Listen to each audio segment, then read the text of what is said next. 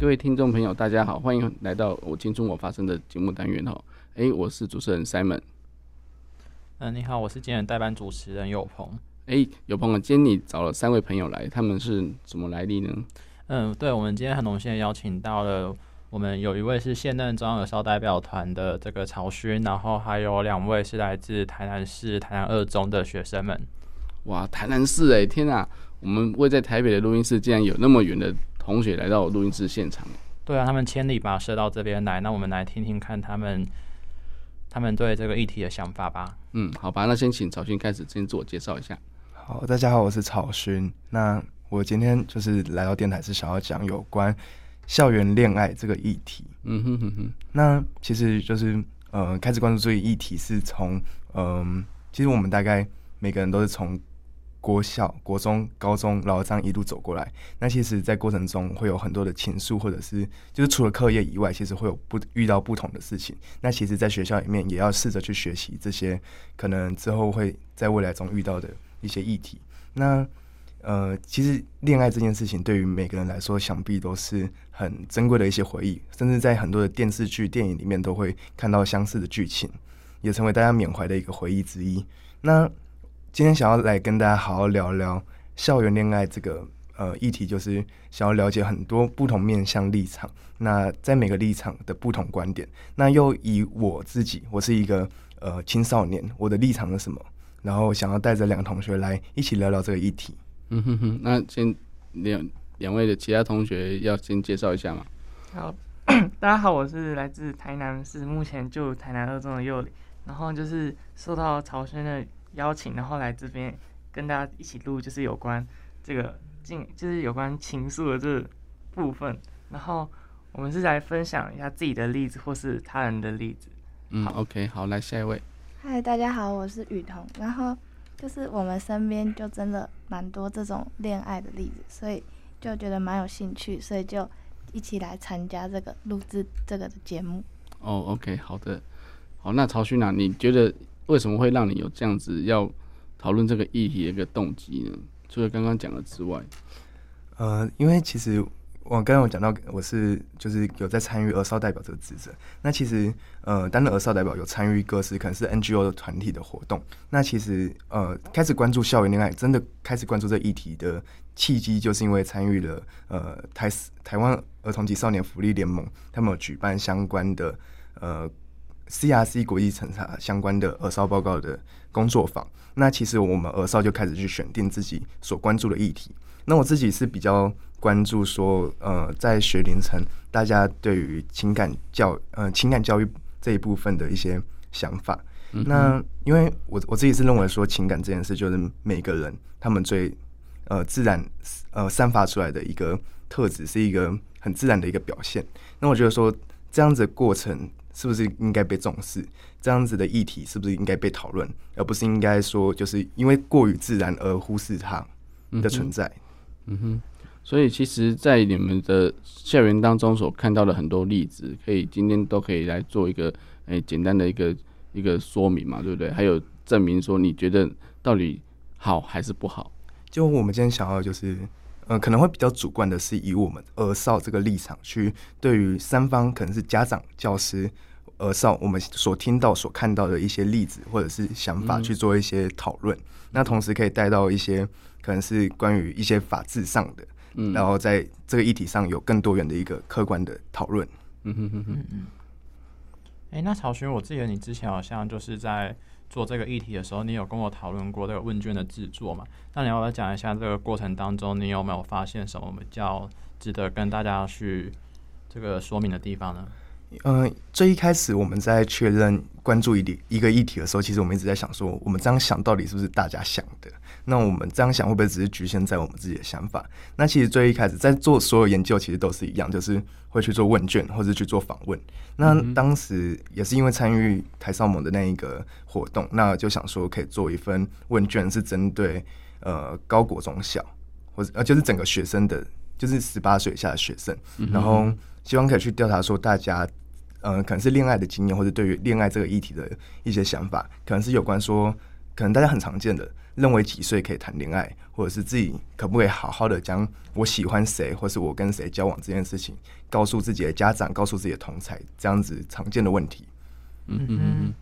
哦，那你这样子，其实我发现你的调查应该也蛮仔细的。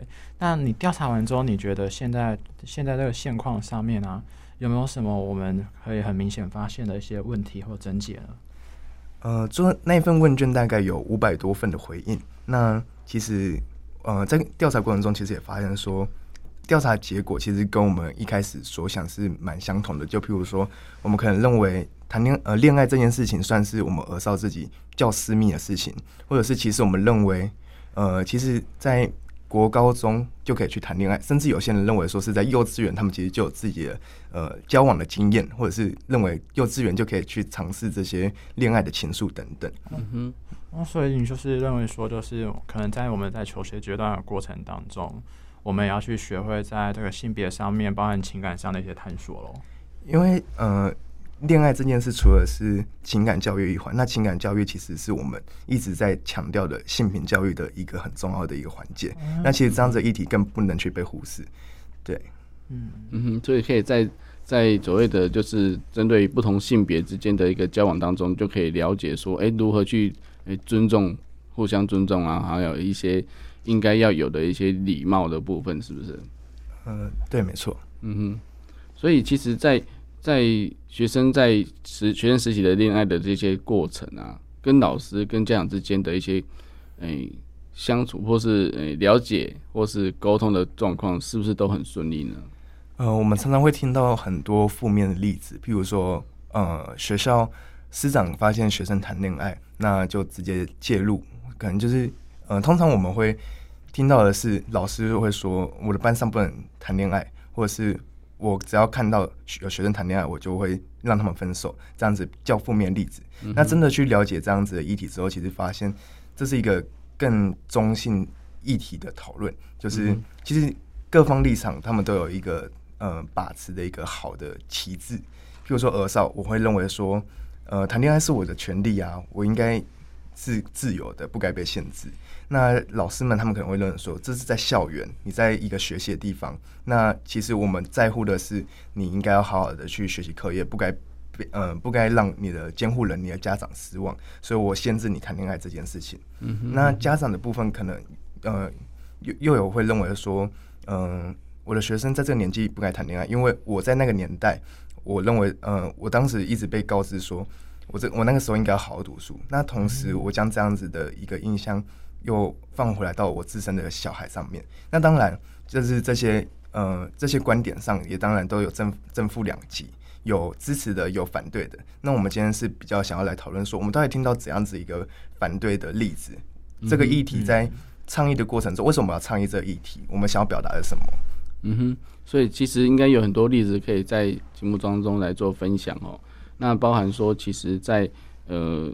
影响有没有影响到课业啦，或者说有没有处罚的问题嘛？哈，就是说，如果说有些是未成年的一些性行为的部分，是不是会造成一些一些诶两、欸、个家庭之间的一些一些困扰啦？哈，或者是说一些要不得不面对的点啊之类的。对对对对对，所以今天诶、欸、有没有要要来分享的部分呢？嗯、对啊，那我们就刚刚听到曹勋这样子的。这样子很简很这样子很初步的这样子的介绍之后，那我们是不是也来听听看台南二中同学们的看法呢？好，就是自己我先分享一下自己周围身旁的友人的例子，就是在国中的时候，就是我记得那时候好像是国二吧，然后就是有我的好朋友，然后他好像就是有处在一段感情之中，然后他们就是有在一起，然后就是。老师好像就知道，不知道为什么，不知道是自己发现还是就是有同学去偷偷告诉老师，然后老师就是也很夸张，然后他就告诉全班，然后就讲的他们很尴尬，因为他们就是那种不喜欢就是让大家都知道，他们是那种不公开的感情，然后结果就是被老师直接摊给大家看，所以就是有点尴尬，然后最后好像就是也没有好的结果，就是分手了，对，差不多。嗯嗯哼哼哼，这样不是，如果说还在学校，那不是每天见面都会更尴尬吗？对，老师直接就是，我觉得老师的处理方式就是有点，这有点有点粗糙了一点，对对对，太粗糙了一点。嗯哼哼。嗯，嗯，就呃，就其实，在当初关注这议题的时候，就有发现很多，呃，可能更放大化的是有，呃，师长他是去呃先去呃排挤这样子的小情侣，然后最后呃最后的结局是在这对小情侣他自己跳楼去殉情，然后留下最后的告白是谈恋爱是自己的自由的权利，然后做一个无声的抗议。嗯哼哼哼，嗯，真的是很遗憾的一件事情。嗯嗯，对。好，那伟彤呢？伟彤有没有什么要分享的呢？哦，就是国中国中的时候，然后我们班导，然后他就有就是在大家的面前，然后就是有直接直接说出来说，就是不要再就是不要让他发现有班队，他假如就是知道之后，他会直接拆散，就是他就是直接直接这样告诉大家，然后学校也就是可能就是学校也就是。都在升旗的时候，然后就会，就是学校升旗的时候就会提倡要认真学习，对对对，不要有其他的感情，是专注在课业上之类的。男女之间走路不可以走太近啊，然后不可以玩在一起啊，什么打打闹闹的行为都要要尽量避免啊。对对对。就是不能有亲密接触。嗯，对对对，亲密接触。然后有时候老师还会说，哦，男生要尊重女生，女生也要学会尊重男生，彼此男女授受不亲啊之类的。对。嗯。然后就会有一个走廊，就是很多男生女生都会经过的地方，就会特别驻留在那里这样子。对，但是要驻留又不能够太明目张胆吧？然后等下那个学务主任又来了。对，对。真的。哦，所以其实，在校园当中，总是这种状况总是层出层出不穷哦。那。哎，曹勋，那你觉得说，在这种状况下，你该如何去去把你的倡议的部分能够表达更清楚呢？嗯呃，就是我们今天讨论的这个议题，其实我们一直在强调的是，呃，我们想要讨论的是正当的恋爱过程，也就是刚刚有讲到说亲密接触，那再来的性行为问题。那其实，在法制上，性行为是完全禁止的。嗯。那我们今天想要讨论的是，前面可能是我跟这个人在交往，那我跟他交往这件事情应该没有错吧？那为什么要受到各种限制。今天想要来好好跟大家聊聊这样子的部分。嗯哼哼，好，那我们先休息一下，今天听一首歌曲哦。那我们待会再回来哦。好了，各位汉森电台的听众朋友，我们欢迎回到《我青春我发声》的节目现场。诶，刚刚这首歌好好听哦，而且歌词还蛮有意义的诶。这首歌是曹勋的诶指定的曲目哦。诶，叫《梦想函数》，梦想函数。那曹勋可以介绍一下这首歌吗？呃，这首歌是我在国三的时候和几个同学，就是因为其实我是从国三开始去关注议题，然后开始去做一些行动。那其实那时候是呃我自己学校的那呃那间学校的学生主席，然后就想说可以做一些事情，让毕业可以不会那么单纯。那我想说就跟同学一起制作一首毕业歌，嗯、那我们就想说。嗯，就是从 MV 的拍摄啊，从 MV 的剪辑，然后还有音讯的录制等等，都是靠我们自己来。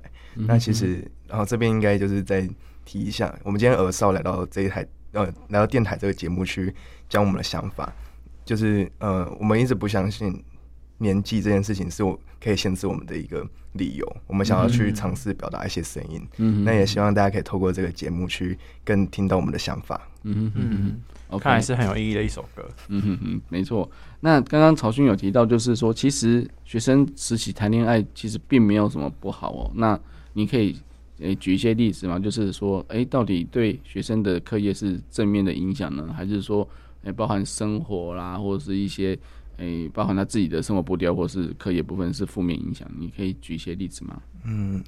呃，其实我不敢讲每一件事情，可能它是绝对的好，或是绝对的坏。嗯、每一件事情一定都有它的好坏嘛。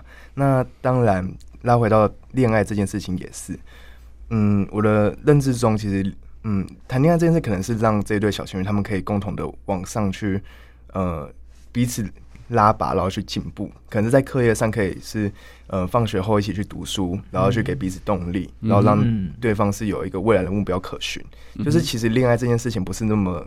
呃，触不可及，它是可以去，呃，可以更圆融的。那其实更考验的是实际参与在其中的这一位，呃，二少他的自己的认知、他们的价值观等等。嗯哼哼哼哼。所以其实，在他们的重点就是他们把这件事情放在他们的一个生命当中的什么样的位置？就是，嗯、呃，我们今天不尝试，就永远不会知道说到底要怎么去做好一个角色。嗯嗯。那其实，在强调恋爱不该被限制这件事情，也是，就是我们认为说，每个儿少他们在这个过程里都在学习，都在成长，他们都在了解自己的位置、自己的模样。那其实这样子过程如果那么自然，然后是一个呃，应该就是呃，不该被局限的一个状况的话，那其实是有更多讨论空间，是没有要那么。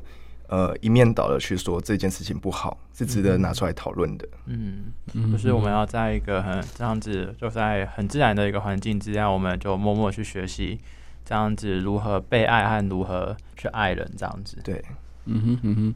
所以其实在，在在诶求学阶段，其实不单单只有念书而已啦，哦，其实包含一些生活的一些学习，还有跟人之间的人际沟通的一些。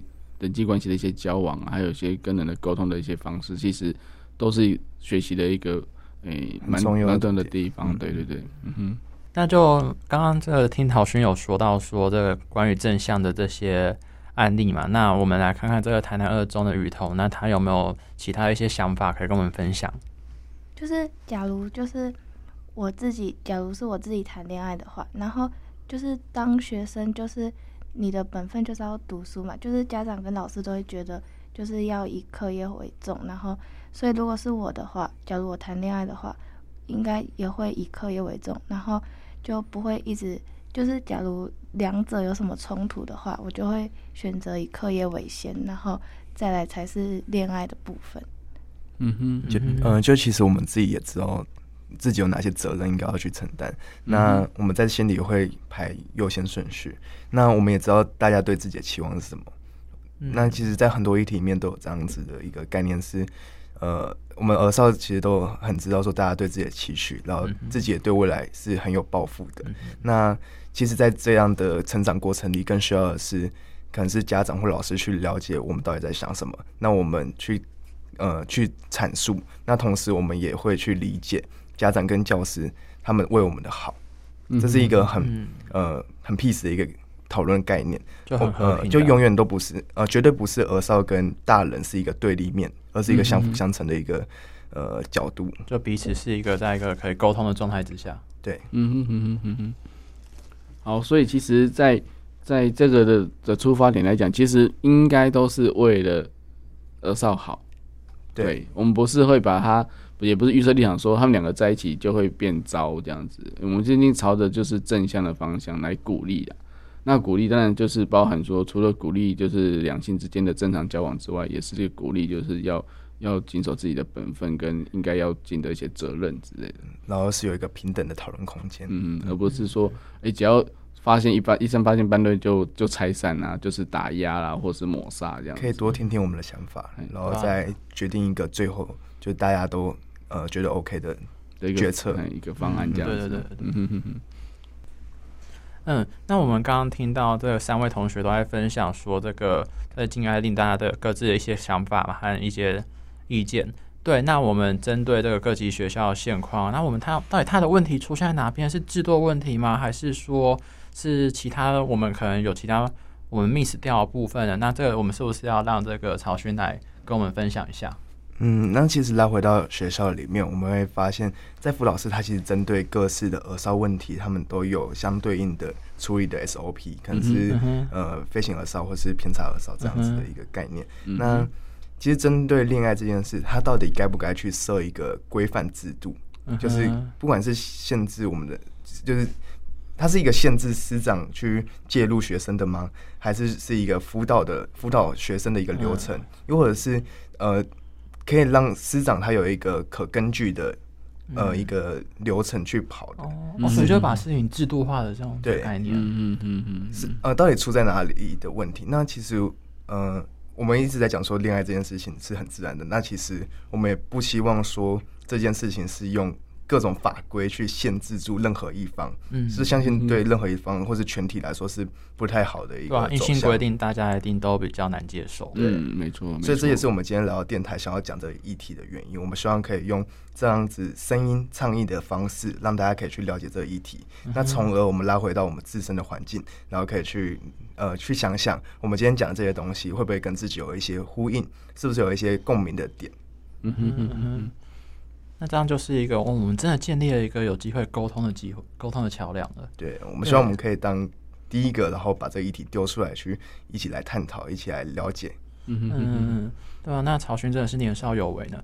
那我们来这个看一下说，说就近近期啊，这个相信大家高中生们都有听到，我们有一个民间团体叫人本教育基金会，他们他们在推动一个扑灭黑心校规，还校园一个清白的这样子的行动啊。那能不能看？因为我们发现说，蛮多的这个他们收到的检举案件，有好多都是好多学校禁爱令，而且哦，校洋洋洒洒好多不各式各样的规定。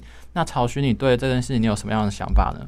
嗯，其实在我当儿少代表，或者是自己在学校里面这样子去看整个现况，呃，我自己所在的校园它是没有所谓禁爱令，我们是校规它上是没有问题。但拉回到我们的班级内，可能呃，我看到的是。班导他可能会觉得说，这是我自己的班级，我应该要管理好秩序，或者是我我希望我的学生是可以在一个我所认为正当的轨道上去走，我希望他们可以是呃可以好好的去成长，那是不要有一些不可抗力的因素去呃破坏这个和谐的一个秩序。对，那其实嗯嗯，那其实就很常会听到说嗯。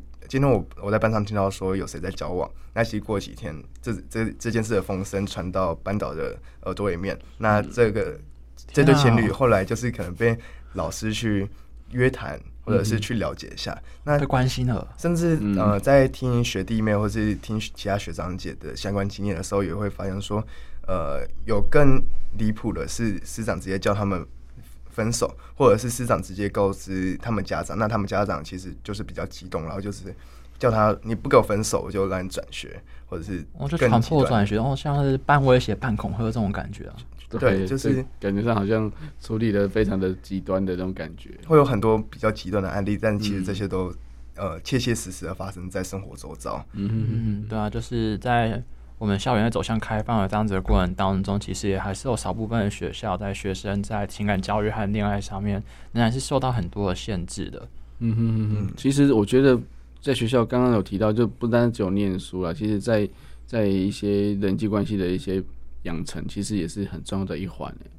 嗯嗯。所以其实在，在在那个过程当中，呃，应该是说老师有没有尝试着先跟学生先做好沟通呢？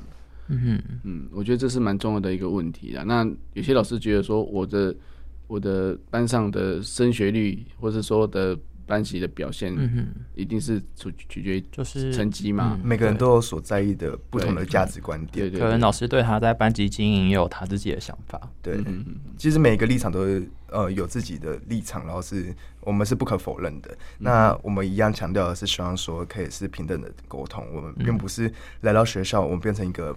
特殊权利的关系，这是我们一直在强调的事情，是希望说可以去彼此了解，然后是有一个共识，然后去沟通、讨论，对，去讨论。哎、欸，所以曹勋啊，就是我觉得导师应该是要站好，就是就是师亲生的那种感觉，那种角色嘛。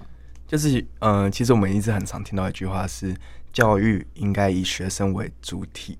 那其实教育方这个角色，嗯、呃，我一直觉得是一个很中立的一个立场。那今天教育方其实借债的呃，借债的是儿少和家长之间，那其实变成一个圆融的角色是更为重要的，就是呃可可能是可以以更弹性的观点去接受两方的想法。嗯哼，我们的儿少声音是什么？那家长的期待是什么？或者是可以一起来沟通的，嗯、而不是呃放有太多自己可能是自己成长经验遗留下来的这些想法，或者是呃有比较多对于各事物的。框架，嗯哼嗯哼，就是我们一样是回来，希望说可以，呃，三方的共同的思考，然后一起理解，然后讨论、沟通，最后达到共识，嗯哼，才不会有任何一方受到侵害的问题。嗯哼哼，对啊，我但是我记得以前有一个短片哦，就讲到最难的一堂课啊，哦，那个短片里面老师的先生说法说，我我知道学生应该是要念书，他的成绩也是很重要。但是呢，有时候家长会打电话给他说：“可以不要让我的小孩继续跳舞了吗？好参加社团啊，因为成绩已经掉下来了。嗯”那老师到底是要听家长的，还是要听学生的？就是在一个拉扯。对，对，对，老师也好拉扯的感觉。真的，真的。所以我觉得，这到底要怎么样让老师可以真的为你，是或站在儿少的立场，然后跟家长来沟通呢？所以我觉得这种真的是需要，哎、欸，真的要坐下来好好的谈。嗯嗯嗯嗯。那我们刚刚听到曹勋他说了关关于这个校园恋爱啊，或者说这个禁爱令相关的很多的议，这这些议题相关的分析。但是我们也知道说啦，这现在在学生权利和儿少权利好像都已经变得比较重要，然后他在制度上会不会有一些保障呢？因为我们都知道曹勋也是这个中央和地方的儿少代表嘛。那关于最近这些制度上开始默默的被重视啊，那。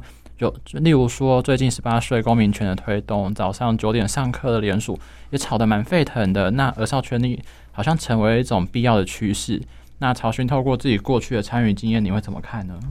呃，相信大家在各式的新闻包装上面都有看到各种的有，其实我们看到很多议题都是有关儿少权利。那么的儿少其实是指就是在。呃，就是我们现在的定义是十八岁以下的儿童及青少年。嗯、那其实像我们的公民权，然后还有最近的保暖衣物的争议，嗯、还有像是呃，就是我甚至可能会看到有些新闻是有关，就是我刚才我自己本身是有担任儿少代表这样子的一个职责。嗯、那呃，其实儿少权益它其实它是一步步去推动，然后其实已经推了大概。十二十年了，嗯，那它是一步步的来滚动式修正，嗯，然后在一路上其实是有很多人都去发声，然后一步步这样走过来。儿少权益在过去很容易被忽视，是因为说其实就是我们没有选票这件事情，嗯，然后就很容易的被忽视掉。那其实在这这几年来，就是呃有很多的法规去呃制定，然后是有关我们儿少这族群的，嗯，那呃就是希望说。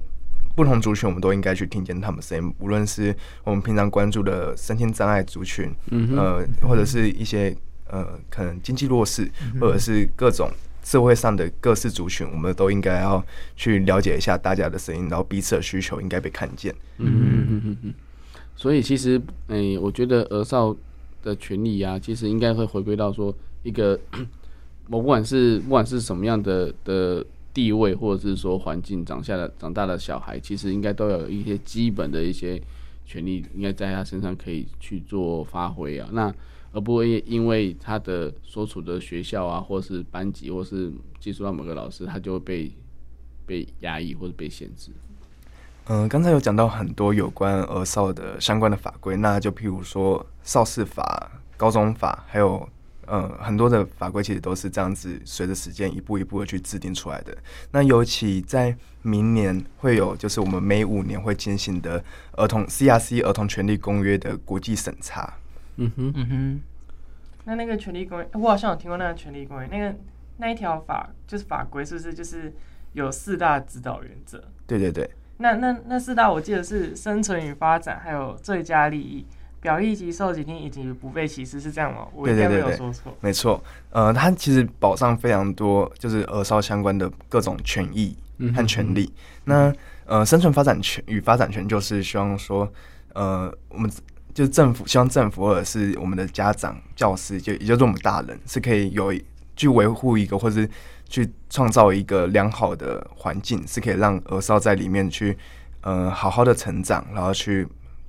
发展自己的兴趣，嗯、那最佳利益的部分则是，呃，我们政府或者是我们就是大人，他在做各式决策时，其实要将儿少的权益纳进来讨论，甚至是放在第一优先的讨论顺位。嗯嗯嗯。那第三个最重要的表意及受倾听，注意有受倾听这三个字，就是我们常常在讲这个的时候，会只注意到表意权这件事情。就是我呃，其实站在耳少立场，我们希望的是，我们除了呃。讲出来之外，我们希望的是被听见、嗯、被考量，对对对，而不是就是听见之后就没有任何下文。对对对。那第四个不受歧视，则是呃，这个公约它保障呃各式耳少族群，他们不应该因为任何可能是肤色、可能是种族、可能是性别，然后遭到任何的歧视。嗯哼不应该被标签化的概念。对，没错。对对对对，所以其实也包含一些校园的一些霸凌的事件哦，其实也都让人家觉得。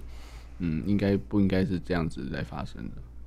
嗯，那其实呃，我们这个校园拉回到校园恋爱这个议题，它其实跟我们的 CRC 儿童权益公约的很多条文，或是刚才有讲到原则，都息息相关。嗯哼，嗯，校园恋爱又跟这个儿童权益公约啊，好像听着你们刚刚这样子说一说，发现好像关联性蛮大的诶。那我们来听听看，这个我们在座这些同学们有没有哪些想法呢？跟我们分享看看。那我们先讲一下，就是校园恋爱，恋爱的产生就是由自自然产生情愫所引发的嘛。那儿童及青少年在进行恋爱的过程中，最长时间应该是在学校。那学校的话，接触最多的应该就是师长及同才们。但是回到家，去学校上学总是会回家嘛。那回到家也会遇到家人。那师长及同才及家人，他们的他们给予自由的空间，可以让我们进行讨论及友善的沟通。那这样就与 CRC 儿童权利公约的生存与发展较有关联。嗯哼哼哼哼。然后就是当就是学校，然后学校对对对，当当从师长，然后学生跟家长这这三方在讨论的时候，然后就是希望就是可以让我们就是因为谈恋爱就是我个人就会觉得就是比较隐私，然后就不想要公开让大家都知道，嗯、所以就是希望可以让我们就是学生儿少的。的声音就是比较被听到，然后来达到最佳利益。嗯，就是在表达意见的同时，我们要有被倾听的权利嘛。对。对那再来是，嗯，我们其实儿权公约它很强调的是儿少的表意、表达意见和呃我们的意见受到倾听的权利。嗯、那其实我们在讨论各种议题，我们在阐述一个议题，其实尤其是这件这样子的，我们在讨论议题是有关我们自身。那其实我们的意见是不是应该就被要被参考？我们的。意见其实很重要，我们希望我们的意见是可以被听见的，呃呃，而不是只是我们讲了，然后没有人去参考，没有去被没有被纳入考量。嗯嗯嗯嗯嗯。所以所以其实应该是，如果说老师跟学生跟家长可以坐下来谈，然后先由诶、学生本身自己，就是儿少自己先表达他们自己的想法，然后以及说他们觉得这样子做对他们是好的，或者说哎、欸、不应该有太多的限制。然后也希望家长跟师长们可以先听，好听听完之后呢，再做决定这样子嘛。嗯嗯。所以啊，其实我们在节目的这个单元设计的初衷，也是希望说，哎，借由哎儿少代表们以及哎相关的一些儿少的同学们来来到节目当中，可以跟着大家一起来讨论，哎，怎么样可以让这个儿少权利呢，可以正常的发挥，哦，或者是说。诶，希望社会大众或者是诶，在收音机旁边的，不管是家长还是说长辈们，都可以了解说，其实现在，嗯，儿少权利的一个公约已经制定了，那我国的法规也都已经有相关的一些规范，那并不是说只有诶传统的就是校规来做一些诶同学的一些约束，其实他们都要考虑到说，其实在国家的法律上都已经有定定相当相关的规范，那很多。应该要遵守的部分呢、学校该遵守部分，或是说该给学生一些自由的空间哦，自由的发展空间，就像刚刚他们所提到的一些生存发展的空间呢、啊，还有一些最佳利益的原则，还有一些学生他们应该表达的意思，以及他们，哎、我们要他们要受到受倾听的一些权利，其实这些都是他们要做，他们要所要所要表达的部分。他也希望说，借由这个节目呢，让大家知道说，哎、欸，他们的声音其实。并不是我们所传统想象的，就是说，哎，今天拿无黑不吹吼。哦，上次在法律是吧？那个立法院的那个活动就是今天拿无黑无吹吼。其实他们也可以去表达。那家长，哎、欸，大人们也也希望能够停下来，然后听听倾听一下他们的想法是什么。好，这就是我们一个节目的一个初衷了。我们可以各自跳脱彼此角色的框架，然后去做更多元的讨论。对，因为其实并不是。把所有事情都往坏的地方想。好的，我们先休息一下，我们进一段歌曲，我们待会再回来哟。好了，各位汉声电台的听众朋友们，欢迎回到《我青春我发生》的节目现场。嗯，那我们这个今天都有讨论到很多关于这个校园恋爱和校园的情感教育的议题。那我们也很高兴邀请到现任的儿少代表和这个教学现场的学生一起来跟我们讨论。那我们就透过这样子的机会，我们来问问看三位同学对于校园恋爱这样子的议题有什么样的期待和什么样的想法吗？那我先说好，就是有关校园恋爱这个议题，我就是有一些就是对希望他的愿景，就是虽然说教育部已经发函禁止将正当恋爱过程纳入校规，但是还是有一些学校会把它纳入校规，所以我希望就是可以根除这部分，就是将禁爱令根除，然后。也不可以将禁爱令作为惩处的依据，对。然后同时也希望就是师长、家人同台这方面，这三方面可以给予儿童青少年空间，不仅可以使儿童青少年的身心灵可以健康发展，嗯、也可以也算是对他们的一种尊重。对，嗯、那在这同时也是，就是儿童在儿童及青少年在校园恋爱中也不可以就是有不正当的恋爱过程，不然就是会有法规上的限制嘛，就是法规有一些限制，就是不能对。嗯。所以就是在那个只要不违法的情况之下，学生在校园的恋爱都不应该要被受到不合理的对待和限制啊！对对对对对对。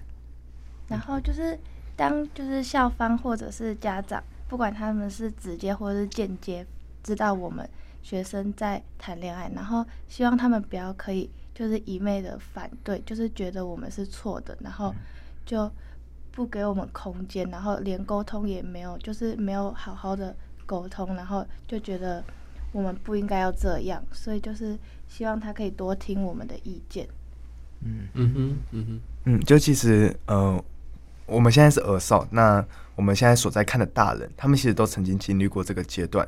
那其实嗯、呃，我认知中是呃，其实我们彼此是可以去交换彼此立场的，然后是可以去做将心比心的思考。那我们其实都可以去平等的坐下来，好好的讨论很多东西。那针对恋爱这个议题，它其实不是一个绝对保守，它也不是绝对封闭的一个议题。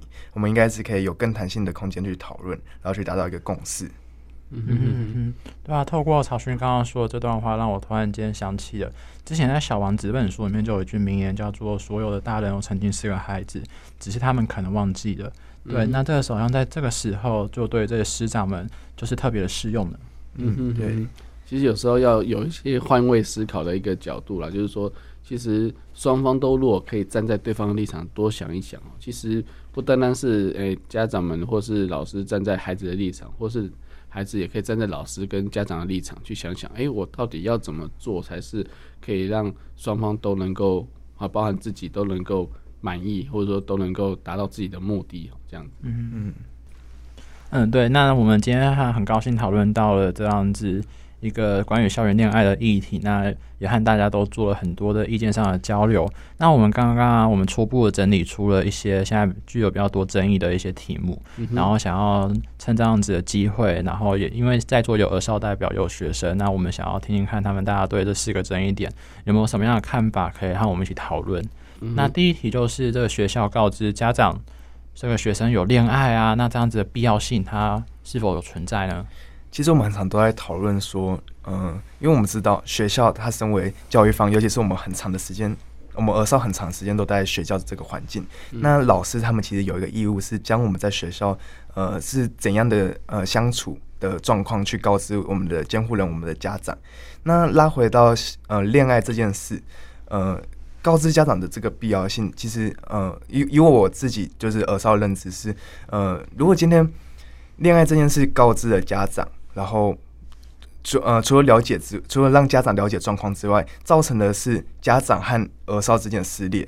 呃，其实看到很多的案例，就是老师告诉家长，嗯、呃，你的小孩在学校谈恋爱，然后家长其实听到就很气愤，然后就呃想要强制介入，然后不希望有这样的状况发生。然后其实我们看到很多的后果，可能是强迫转学，或者是就是家庭的一个呃革命，家庭革命的状态。那其实我会。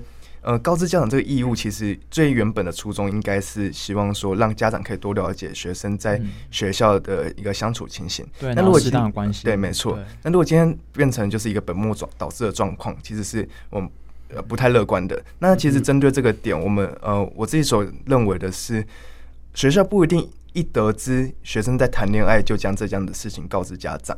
而是跟儿少有呃有一个共识，就是刚才我们一直在强调说，其实儿少会有很多想说，儿少也有很多考虑的点，还有所呃遵从的价值观，是不是可以跟我们先做一些讨论？然后当我们觉得说这件事情其实可以让我们自己的爸妈慢慢去了解，慢慢去知道，我们愿意放下那一个防备，然后让身边的人去了解这样的事情的时候，是不是到这个时机会更适合？而且是三个立场都有去顾及到，这是我对于这个议题的看法。嗯，好，谢谢曹勋的解说，让我们真的对学校告知家长必要性这件事情有了更多的认同、更多的认知和更多的想象。那紧接着我们进入第二题，这个关于小情侣的亲吻呢，它究竟是不是与恶的距离？那我们就来访问看看我们两位现在现现在在学的高中生。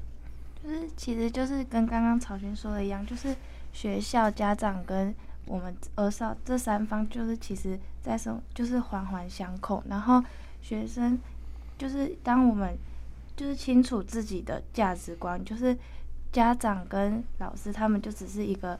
我们成长中的一个辅助，然后他就是教育我们，就是其实我们自己会有自己的认知，然后我们自己有正确的价值观，我们就会知道，其实有时候要做对的事情，或是做对不对的事情，就是其实他们是可以相信，我们可以做出正确的判断。嗯哼哼哼哼哼，好，谢谢那个雨桐的这样子的分享哦。那这样子也让我们知道说，其实，在小情侣在亲吻呢，其实他和。二之间的距离其实好像也没有这么的绝对，嗯、那就是比较亲密接触的部分。其实，当我们儿少自己其实，在建立的各自正确的价值观，其实我们在强调三方应该要有一个是一个环环相扣。然后，呃，当我们今天被告知说可能这样子需要承担相关的责任，那、嗯、其实我们也会考量各自的利益，或者是去了解说我这样做不行，或者我这样做其实对我自身好的，我们都会有各自的一个考量。嗯、那其实亲密接触这件事情。呃，在我们心里其实都会有呃一把尺。那呃，在对于呃亲吻跟性行为，就是亲吻与恶的距离这件事情上面，其实是可以有更多的讨论，是不用那么呃直接的说你这样接触不行，或者是你这样子绝对不行不可以，是可以具有更多的讨论空间的。嗯哼，嗯，好，那我们就紧接着我们就进入这个青第三题的部分，这是关于青少年他的早熟究竟是多熟呢？那我们我这边认为就是我们第三个争论点就是青少年早熟是多熟嘛？但是我是觉得其实早熟不是重点。虽然说我们刚刚一开始有提到没有做一份表单，就是有关青少年恋爱这样子的一个事件的表单。那其中多数人都觉得说国中、高中通常都是属于就是被定义为较早熟的年龄是这个时候。那其实我们不是要注注重在就是说到底是。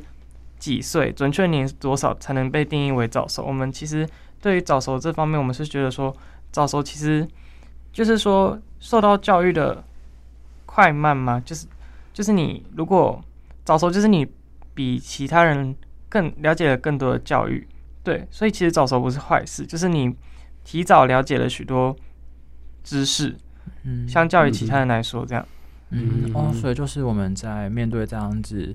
早熟或早熟这样可能发生的情况的时候，不应该是一昧的害怕，而是说可能教育端或者说师长们要给予儿少这样子的知识，让他们去用正向的角度面对。对对对，对对，就是现在其实很多的青少年他们在透过各种管道，其实都比其实很多大人想象中的提早成熟很多。嗯、那其实有很多的家长会觉得说，为什么我我的小孩会？